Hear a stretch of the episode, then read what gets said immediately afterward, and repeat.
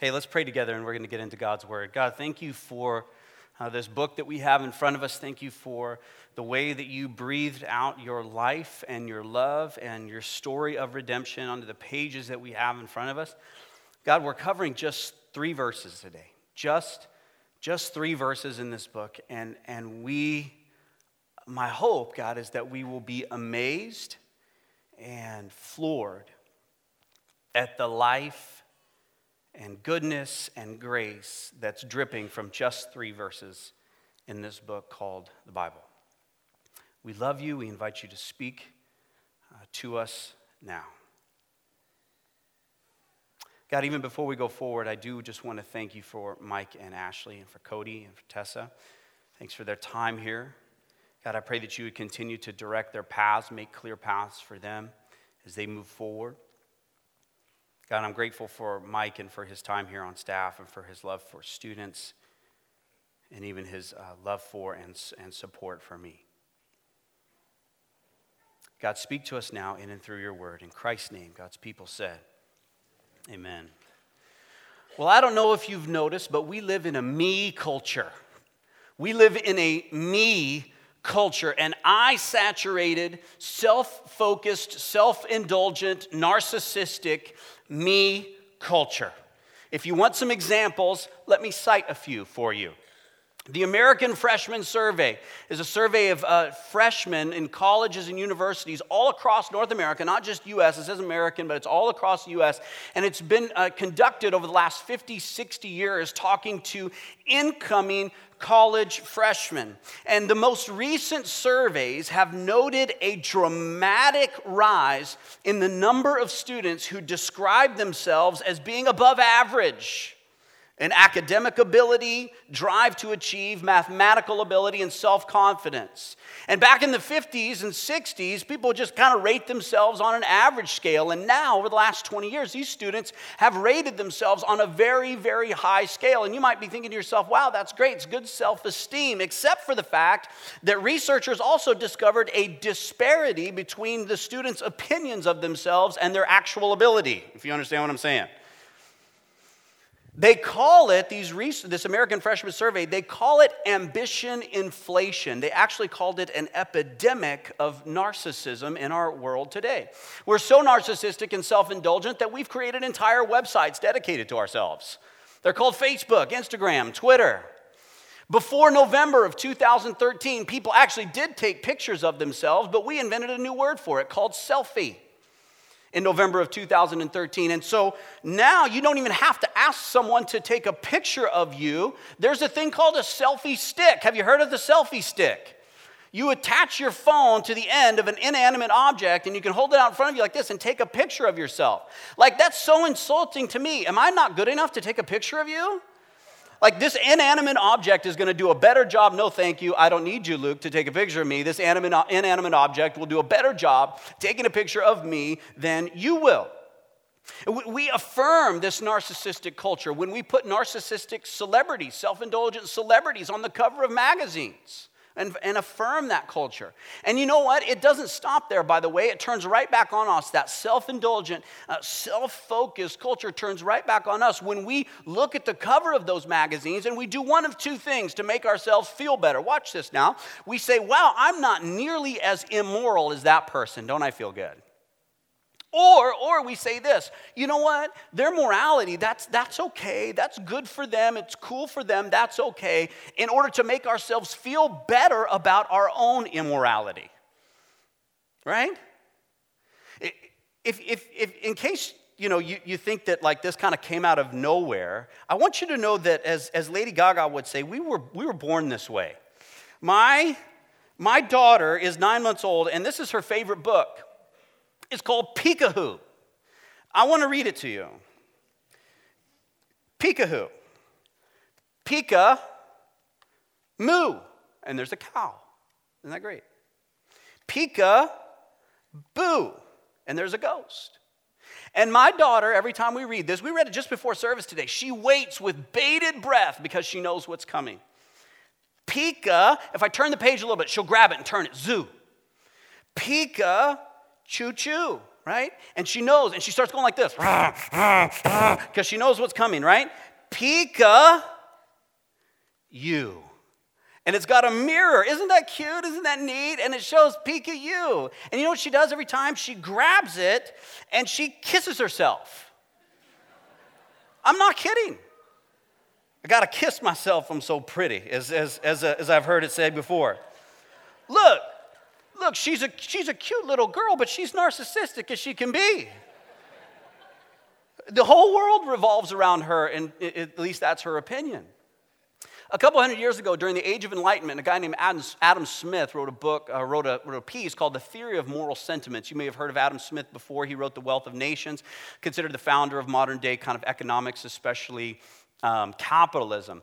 Adam Smith, in the theory of moral sentiments, argued for the idea of an invisible hand. The invisible hand was this internal voice, this internal something that determined your morality, that determined what things were good or what things are bad. So if you listen to the invisible hand that's inside of you and you follow the direction that the invisible hand was guiding you, then that would be good for society. Do you see the shift there? All of a sudden, morality wasn't uh, coming from God or coming from the Bible, or it wasn't even coming from the community around you. Morality came from inside of you. Do you see the shift? To self indulgence and to self reliance and to narcissism. From the way that we feel about ourselves to how we understand morality to entitlement to infatuation with facial moisturizer and hair products, we live in a me culture. So I want to tell you two things before we read the text this morning. Number one, today's message is going to run counter to the me culture that we live in. It's going to run counter to the me culture that we see in society. And can I just clue you in on something? This me culture, this self focused, narcissistic, self infatuated culture has crept into the church in language like, I invite Jesus into my heart or I ask Jesus into my heart or invite Jesus into my life. It's all about me. It's all about my invitation. It's all about my asking Him into my heart. Check this that language never shows up in the scripture. That's not the invitation of the gospel. But because we have a me focused culture and it's crept its way into the church, it shows up. Today's message is going to run counter to that. Number two, I personally, as your pastor, am not immune to self importance and narcissism to self indulgence and to self focus. I've said it before and I'll say it again no one is a bigger fan of me than me. I like me a lot, just as Kaya does. I gotta kiss myself, I'm so pretty. So, I was thrilled. I was thrilled to learn that after talking about Jesus and Jesus alone in verses 15 through 20 of Colossians chapter 1, Paul starts to talk about me. Oh, it felt so good. Starts to talk about me. As a friend of mine would say, enough of me talking about me, now you talk about me. And so it came as a relief when in Colossians 1, verse 21, Paul starts to talk about me. So if you have your Bibles, open them up to Colossians 1, verse 21. If you don't have your Bibles, as always, there's one in the seat back in front of you, there's one up here on the screen. Uh, the scriptures up here on the screen. Colossians 1's about 80% of the way through your Bible, and we're going to start there in verse 21. Here's what Paul writes He says, And you. Doesn't that feel good? Feels good, doesn't it? He continues, And you, who were once alienated and hostile in mind, doing evil deeds. Well, that's not exactly what we think about ourselves, is it?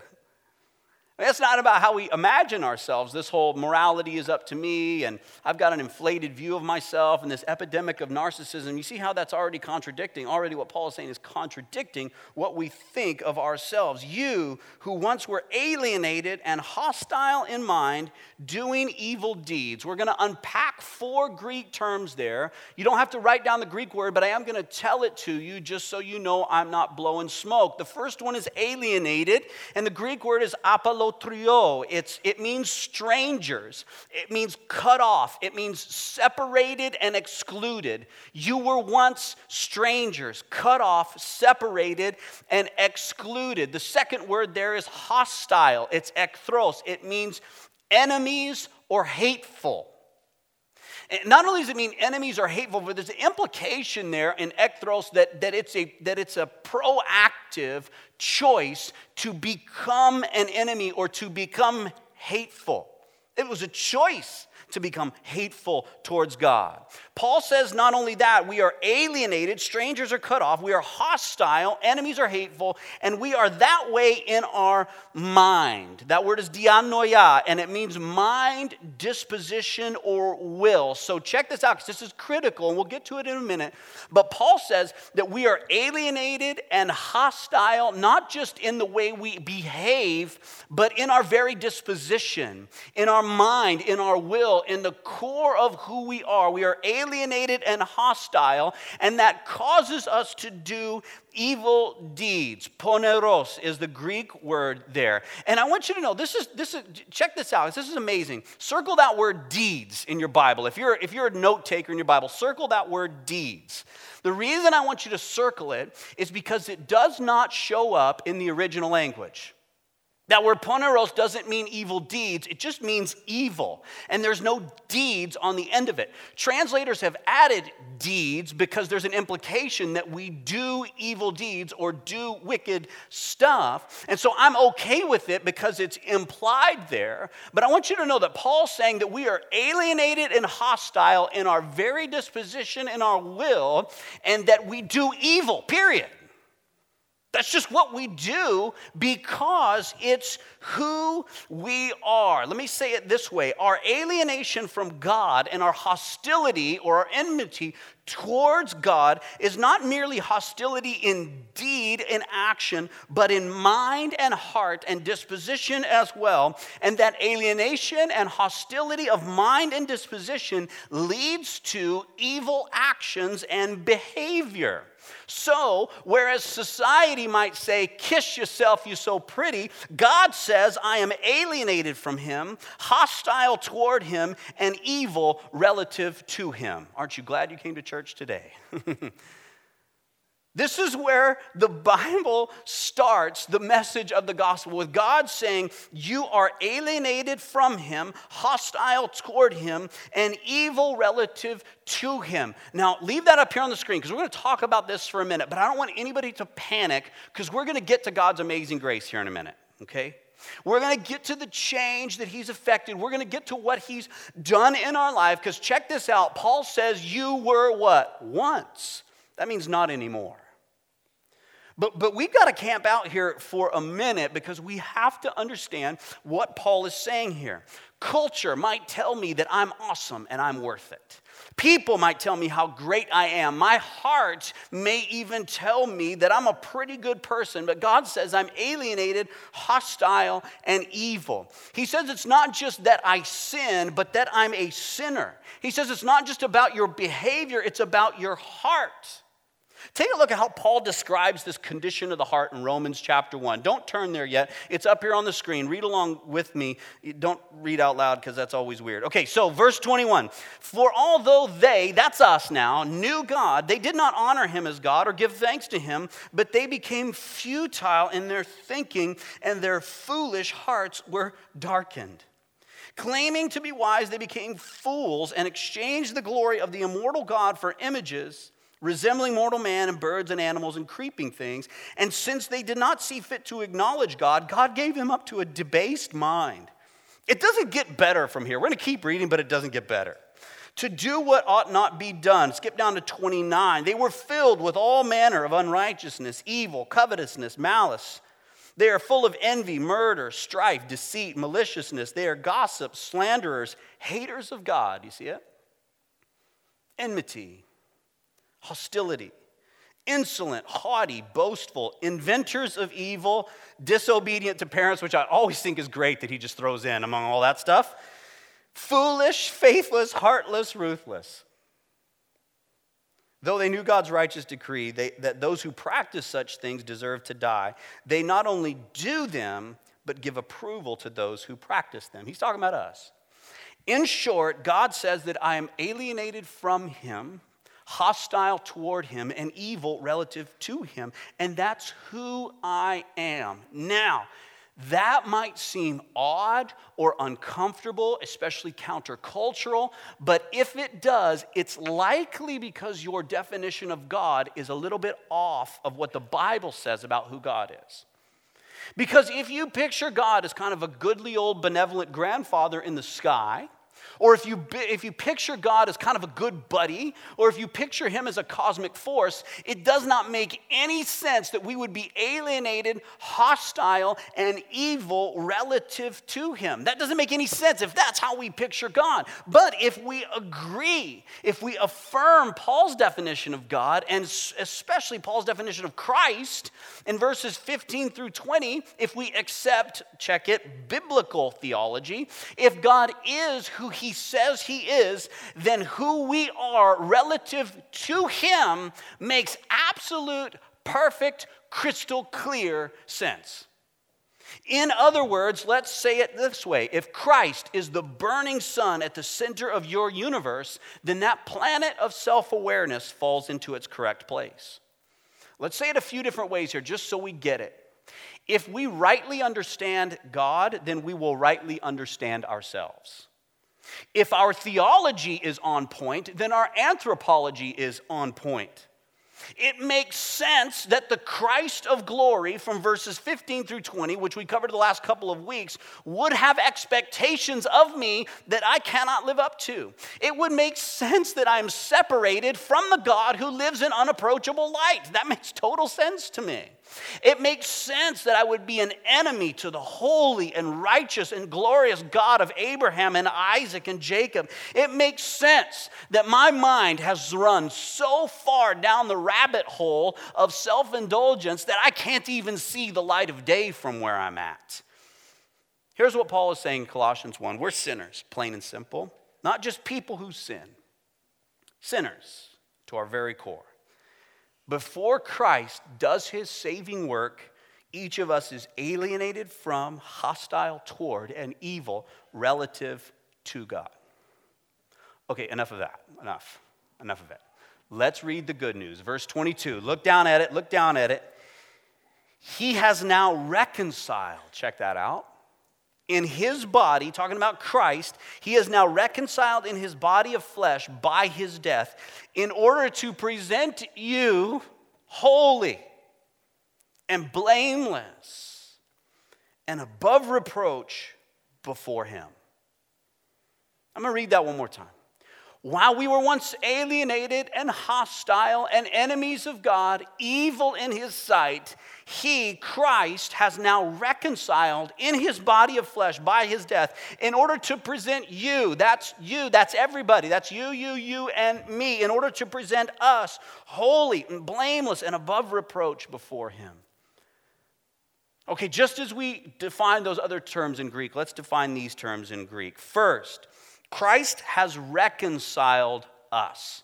That word reconciled means to cause people or groups to become friendly again after an argument or disagreement. So here's what Paul is saying He's reconciled you so that separation, that alienation is gone. He's reconciled you so that hostility, that enmity, that strife is now gone. He has reconciled you to God the Father. I love the fact that Paul here uses the passive form of the verb and he does it on purpose. Here's what he's saying He's saying that you didn't do anything, but God did it all. Second word, Paul also says that we're holy. That we're holy. He says we're set apart for a particular purpose. So, so now look at this. Rather than being enemies of God and fighting against Him, we're now joined with God, shoulder to shoulder with Him, and moving His purposes forward.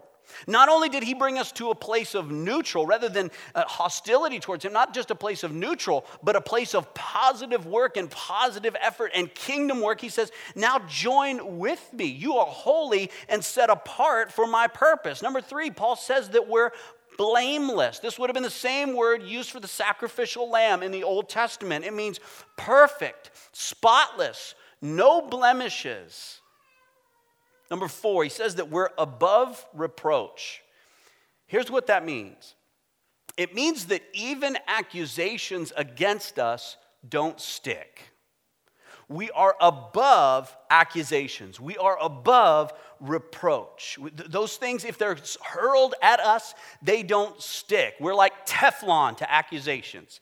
You hear those stories all the time about the innocent man who was wrongly convicted and he was in jail for 30 years, and then they finally let him out and all that stuff. I want you to know that spiritually speaking, now, before a holy God, that won't ever, ever happen to those who know Christ.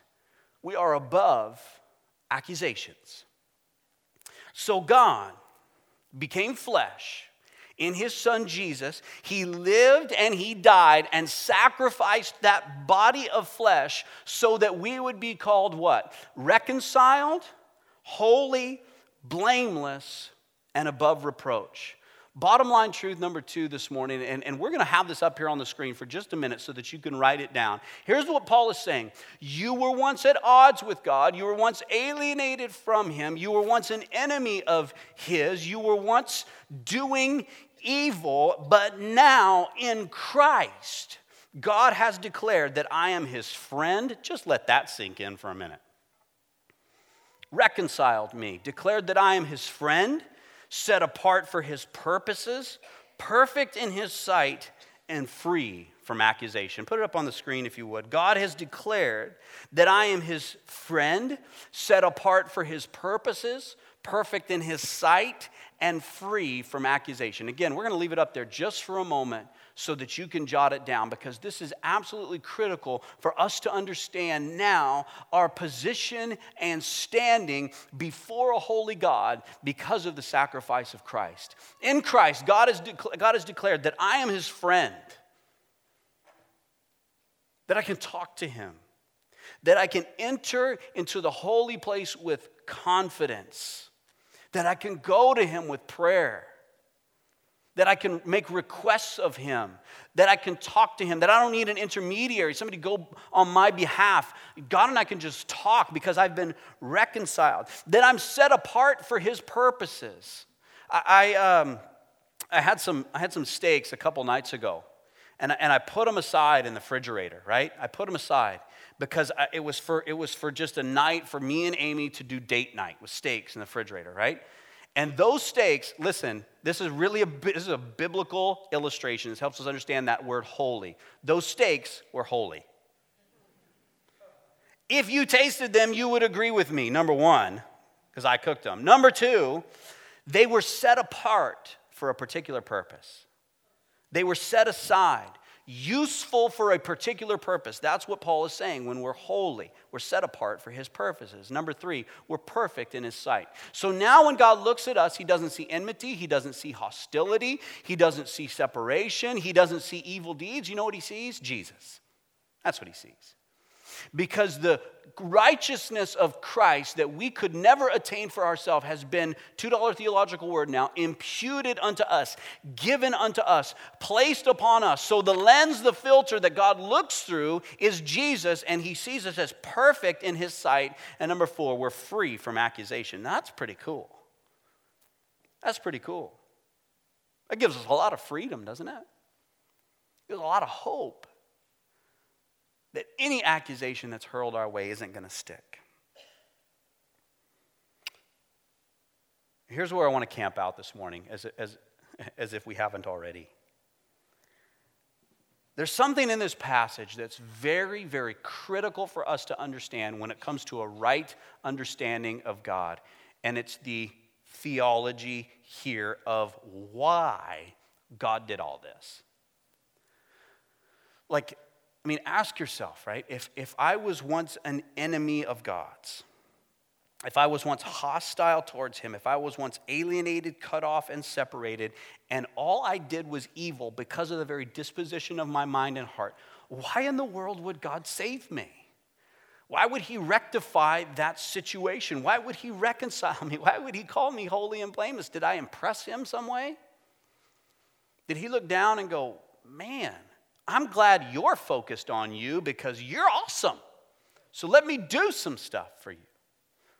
No, no, no, no, no. That's not what God said. Look at verse 22. Here's why God did all that in order to present you before Him.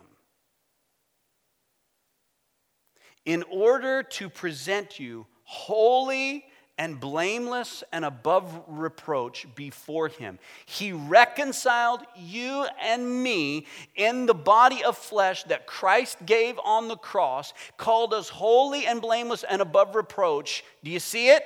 For this reason, to present you before him. In other words, God did not save us because we're awesome or because we impressed Him. God declared us reconciled, blameless, holy, and above reproach. So listen to this so He could give Himself a gift. So He could give to Himself a people, a church, a holy nation of worshipers that would reflect His glory. Here's what Paul is saying, and he's been building this case now since verse 15. Remember, he introduced himself at the beginning, he prayed for the Colossian church, and then in verse 15, he gets into this theology, and this is what we've been unpacking over the last couple of weeks. Remember, the universe is created in and for and by and through Christ, and all things point to Him. The church, and He's preeminent in the church, and our goal is to point to Him. And even now, and this is tough for some of us, even your salvation is given to you so that you might point to Christ. Your salvation is for Christ and for His glory. Christ is the focus. Christ is the end goal. Christ is the purpose of our salvation. We were saved in order to be presented to Christ. He just said it there. At its very core, here's why God did what He did God saved us to show His glory. God saved us to show His glory. For some of you, you might go, Gosh, that sounds weird, or that's unfamiliar to me. Or, Luke, does the Bible say that in other places? I just want to jump through and don't try to write these down because we're going to zip through them really, really fast. All the things that God, was that Peek-a-Who? That was Peek-a-Who I just dropped. I hope it's not broken. I'm going to have a mad kid. All right. I want to talk you through the biblical references that tell us all of the things that God has done for His glory. And you know what? This is not an exhaustive list by any stretch of the imagination. God created us for His glory, Isaiah 43. God called Israel for His glory, Isaiah 49, Jeremiah 13. God chose us, the church, for his glory, Ephesians 1. God raised up Pharaoh for his glory, Romans 9. God defeated Egypt for his glory, Exodus 14. God spared Israel in the wilderness for his glory, Ezekiel 20. God gave Israel the promised land for his glory, 2 Samuel 7. God saved Jerusalem for his glory, 2 Kings 19. God restored Israel from exile for his glory, Ezekiel 36. We're to do good works for God's glory, Matthew 5, 1 Peter 2. God answers prayer, what? For his glory, John 14. Faith is impossible if we're not seeking God's glory, John 5. God gave his son to vindicate his glory, Romans 5. God sent his Holy Spirit to give him glory, John 16. Jesus is coming again for God's glory, 2 Thessalonians 1. The earth will be with the glory of God, Habakkuk 2. All things are for God's glory, Colossians 1, we just reviewed that one. And eventually, God's glory will replace the sun, Revelation 21. All of these things are for God's glory. And according to Colossians 1, verse 22, so is our salvation now. He reconciled us and called us holy and blameless and above reproach for his praise and for his glory and for his attention and for his fame. Now, watch this. If God saved you to show his glory, so what? Well, it's not about you. it's not about you. If God does everything for His glory and for His fame and for His praise, and He even saved you and me for His glory, then it's not about you. It can't be about you. So, so, so what are you saying, Luke? So are you saying like I'm just like an object that, that like, a, like a potter takes clay and forms it into exactly what he wants just to reflect his glory? Yeah, that's what I'm saying. What are you saying, Luke? Should I just walk around and, you know, like whatever I do, like whether I eat or I drink, I should just do it all for the glory of God? Yeah. Yeah. That's what I'm saying because that's what the Bible says.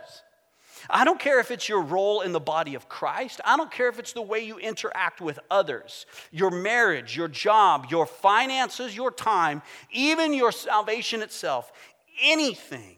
The only reason it's there is to give God glory and attention, and it's not about you. Let's talk about that for a minute, just real quick. Some of us experience disconnect. Some of us experience unhappiness. This isn't always the case, but it's sometimes the case. Some of us experience joylessness in a bunch of areas, excuse me, of our life, different areas of our life and aspects of our life because we're self focused. Because we've bought into what the culture says about me, or, or we've bought into what our heart says about us. That, gosh, I'm important. I'm to read Peek-a-Who. Get my picture at the end because there's a mirror there. Right? We've bought into that, and then we live that out in our life. We live out that broken theology, better yet, that broken anthropology, understanding of man, who we are and who others are. We live it out, and it breaks stuff in our life all the time. For example, some of us are unhappy in our walk with Christ because we've made it about ourselves. Well, this isn't fun anymore. It was for God's glory to begin with, it wasn't for our fun. Some of us are unhappy in our marriage because we've made it about us. Some of us are having a joyless church experience because we've made it about us. Some of us don't give or don't serve because we've made it about us. Better yet, some of us withhold service and withhold giving because it's all about us. Some of us wear a frown 24 7 because we're self focused. Some of us are unhappy at work because we're self focused. Some of us have a difficult time finding friends because we're self focused. That's not always the case, but it's the case sometimes. Not all the time, please hear me, but sometimes. And that self focus, that narcissism, or even as Jean Twenge from San Diego State University, that does the college freshman survey every year, says this is an epidemic of narcissism in our world, and it's bad, it's just destructive and it doesn't do anything good. That narcissism and self focus breaks stuff in our life all, time, all the time. None of those attitudes reflect a biblical model. Each of them is destructive. It's all about Jesus. It's always been about Jesus. Even your salvation is about Jesus. It's about the glory of God, and it's not about you. Now, I don't know about you, but I like that. I'll be honest with you, I like that. Because when I think about it, I would rather my salvation not be about me. You know why? Because I'll break that too. We're going to talk about that in a minute, more specifically, because Paul gets to that in verse 23. But if my salvation is about me, then I'll break that too. You know what else? You know what? I was thinking about this this week. If everything is for the glory of God, then it frees me up to be extraordinary. It really does. I hope that it frees you up to be extraordinary too. I hope that you're not sitting in your seat going, that's not about me. I don't know what, I'm not coming back here next week. You know what? I hope that you do. You know why? Because if it's not about you, you can be extraordinary. Think of the people in your life that you would call extraordinary. Not, not talented, not rich, extraordinary. And some of you are thinking, like, you know, Floyd Mayweather, he's extraordinary. No, that's not what I'm talking about. Taylor Swift, not extraordinary. Talented, okay, but not extraordinary. I don't want to step in a ring with Floyd Mayweather, but not extraordinary. I don't want to step in a ring for, with Taylor Swift for that matter, but that's beside the point. The type of people in your life that live extraordinary lives, those who you know and those who you observe from afar, you know what it's about, not them the Nelson Mandelas of the world and the Martin Luther Kings of the world and the Mother Teresa's of the world that live extraordinary lives are freed up to do so because they're focused on something that's greater and bigger and higher and different than them. It's not about them, and I hope it frees you up to live an extraordinary life too. One more thing that I would be remiss if we didn't cover is verse 23. It's one more critical clause in Colossians 1 in those three verses, 21 through 23. We'll pick it up from 22. Paul says, He has now reconciled in his body of flesh by his death in order to present you, that's the purpose, holy and blameless and above reproach before him. Verse 23. If indeed you continue in the faith, stable and steadfast, not shifting from the hope of the gospel that you heard, which has been proclaimed in all creation under heaven, and of which I, Paul, became a minister. How many of you caught that word, if? Everybody? Raise your hand. You see it? If if you continue in the faith. Some people read that and go, well, wait, wait, does that mean, like, can I lose my salvation? Like, he, he presented me holy and blameless before him, but only if I continue in the faith? Is that what I have to do to be steadfast and to, and to be obedient my whole life and to live it out to the very end and not mess up? In other words, people ask this question Have you heard it asked before? Can I lose my salvation? Have you heard people ask that before? Or can, can one lose one's salvation? Or can you lose your salvation? I don't know. I think he's maybe lost his salvation. He's backslidden. He's backslidden a bit, and I think he's lost his salvation. First of all, let me just clue you in on something. The Bible never uses that phrase or that term or that language, lose your salvation. Never. You know why? Because salvation is not a set of keys or like a cell phone or a wallet. It's like, I think, did I, I've lost my salvation. I don't know where I've put it. Like, we would do well to stop using that language, lose your salvation, just simply because the Bible doesn't use it. Let's just throw that out there, huh? But for those who wonder, the short answer is this no. No, you can't lose your salvation, even though I just told you to stop saying that. Two factors here support that conclusion. The first is grammatical and the other is theological. First, that word if in the original language is pronounced a and transliterated as EI, but again, you don't need to know it. It's called a first class condition in the original language, and it implies a logical connection between what came before it and what's going to happen after it. Logical connection. A plus B equals C. Here's what Paul's saying with that first class condition A, or translated if. He's saying, God purchased you, reconciled you, called you holy and blameless and above reproach, so we assume that you continue in the faith, stable and steadfast. It's inevitably going to happen because He did it for His glory and not for yours. That's what that word means. Second, if my salvation is as the universe is, imagined by God, created by God, continued in God, and finds its ultimate purpose in bringing glory to God, then you can bet your last peso that it ain't going away, right? God's too passionate about his glory to let it slip or to let it slide. Now, look, there's a warning here. There's not a threat, not a threat. It's just a warning. It's like, hey, Here's what happens when you've been called by God, reconciled to Him, and, and, called holy and blameless and above reproach, that inevitably will work its way out in your life. Just as, just as before, your hostility towards Him, your separation from Him in mind and disposition caused you to do evil deeds, now the position you have in Christ, reconciled, with him, holy, blameless, shoulder to shoulder, friend of God, that will work itself out in your life by being stable and steadfast. Just wanted to let you know that, but we assume that's going to happen because it's all for the glory of Christ. I'm going to say it this way, just for those of you who sometimes wonder, because I know there are some of these gosh, am I really saved? Am I really saved? Have I, you know, did I do something to lose my salvation? Or I know somebody who did something and they, you know, they made a choice and they were Christian before and did they lose their salvation? Let's say it this way. If, and it is now, my salvation, let's even say it this way, since my salvation is given to me for the glory of Christ, then my salvation is secure in Christ. My salvation is secure in Christ. It's not going away. Why? Because it's not about you. Didn't I tell you a minute ago if my salvation was about me, I'd break it? Guess what? There's a smile on my face today because it's not about me.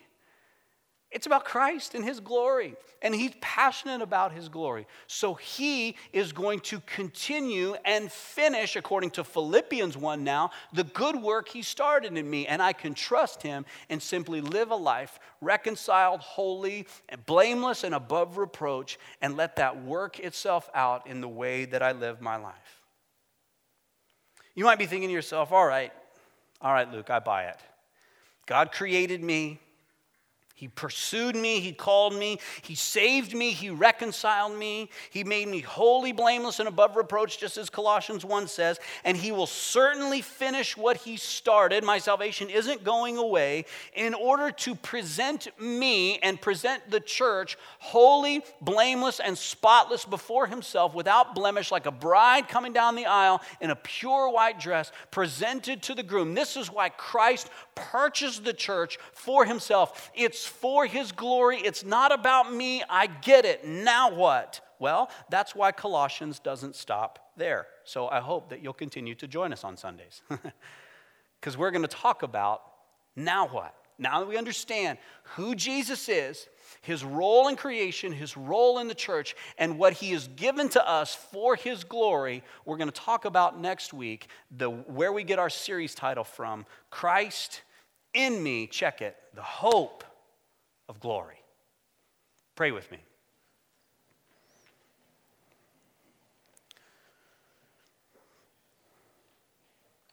God, as we prepare our hearts now to come before your table, even as the worship team kind of comes back up to lead us as we conclude today, I, I ask, oh God, that you would draw our hearts near to you turn our eyes and our countenance up towards you. Remind us, oh God, that spiritually speaking, in the heavenlies, we are holy, blameless, and above reproach.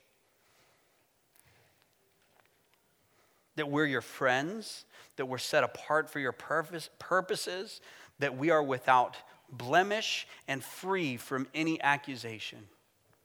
And so, God, now as we come before you, we confess known sin and we just enjoy your forgiveness and our standing in Christ as we prepare our hearts for communion. We just want to own and claim and live in and plant our roots deeply in Jesus, what you have done by sacrificing your body of flesh for your glory, and that we are beneficiaries of your saving work on the cross. God, keep us focused on you today on your goodness and grace, as your word would say, to the praise of your glory. In Christ's name, amen.